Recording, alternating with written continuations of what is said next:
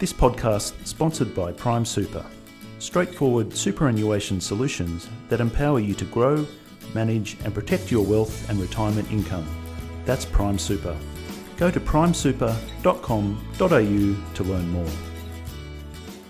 Nursing students aren't aware of some strategies to prevent pressure injuries, but feel it falls on them to help out, a survey has found. Researchers from the University of New England quizzed undergraduate students across seven Australian universities to find out how much they know about pressure injury prevention, testing aspects like nutrition, observation, and risk assessment. Less than a quarter of the students in the study scored 60% or over, with most hovering around a pass mark. I spoke with lead author Professor Kim Usher, head of the School of Health at UNE, and started off by asking her what concern she has surrounding the lack of knowledge of pressure injury prevention among nursing students. Well, uh, my concern is that pressure injuries are an indicator of quality care, and so we should be aiming to give the best quality of care to the patients that we look after in the health system. And pressure injuries are something that causes a lot of concern to the patient. They cause them a lot of distress. In other research we've done, we've looked at the amount of pain that people experience and also can lead to a number of complications and extend hospitalisations unnecessarily.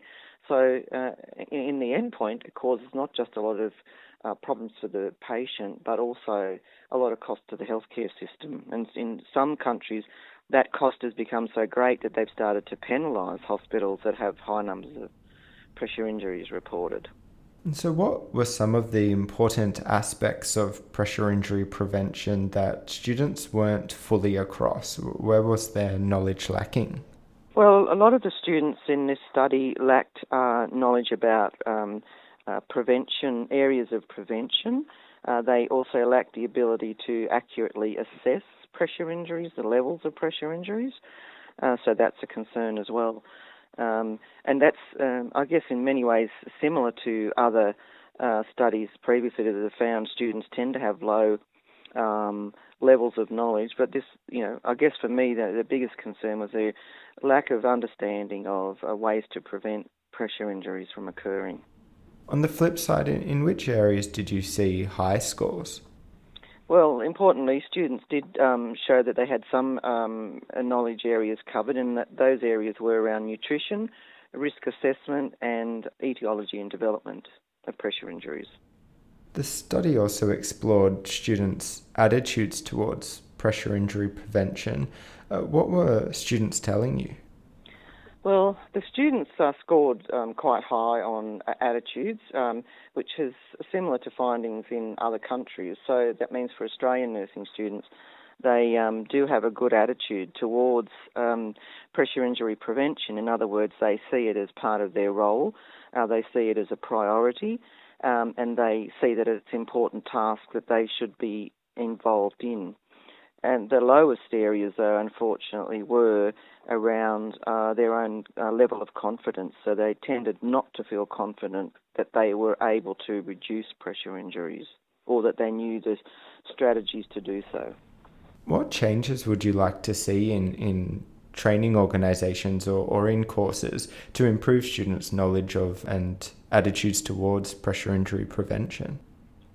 I think that um, nursing. Um, nursing curricula across Australia need to have more of a focus on pressure injuries, and ensure that it's being taught in the curriculum, and not just um, about you know, pressure injuries and what they are, but about how to prevent them, strategies to prevent them as well, and strategies to assess them correctly.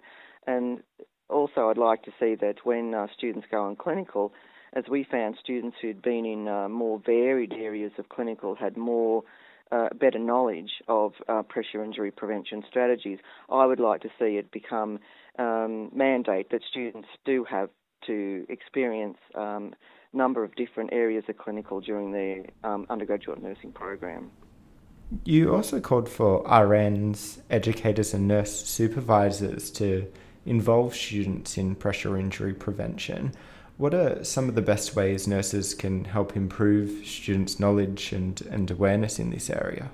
Well, that's correct. When students go out and into the clinical area, um, if we're going to ensure that they have a variety of clinical experiences and that they get the maximum number of hours that they should in their clinical component of their course, then educators, facilitators, um, registered nurses on the wards can work with students and help them to understand um, the, the the the best management and also the prevention strategies for for pressure injuries. You know, with particular patients that who are at risk of pressure injuries. Thank you for your time, Kim. Thank you very much.